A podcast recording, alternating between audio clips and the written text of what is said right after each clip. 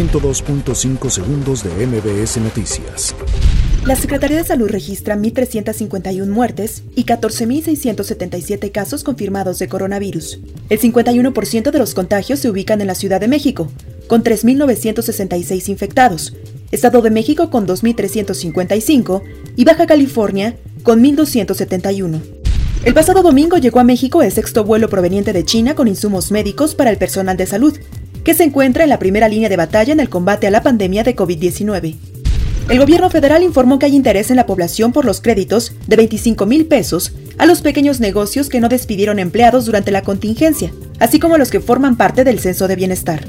El presidente de México, Andrés Manuel López Obrador, anunció que se entregarán hasta 70 mil apoyos para mejora de viviendas y adelantó que el programa de mejoramiento urbano se ampliará a 50 municipios pobres, como parte de las acciones para enfrentar la crisis económica derivada de la cuarentena por el coronavirus.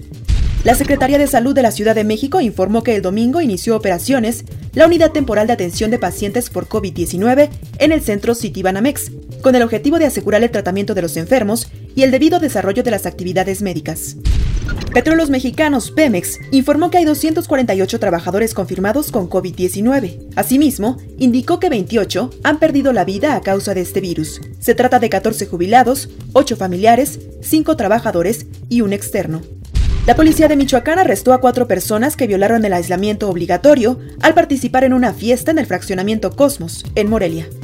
La Comisión Nacional del Agua informó que a la fecha se han entregado 1.1 millones de litros de agua a 17 hospitales de la Ciudad de México, Estado de México, Chiapas y Oaxaca como parte de las acciones para hacer frente a la emergencia sanitaria por COVID-19. El presidente de Estados Unidos, Donald Trump, insinuó el sábado que podría cancelar sus ruedas de prensa diarias sobre COVID-19 tras unas polémicas declaraciones suyas en las que dijo que esta enfermedad podría tratarse inyectando desinfectante. 102.5 segundos de MBS Noticias.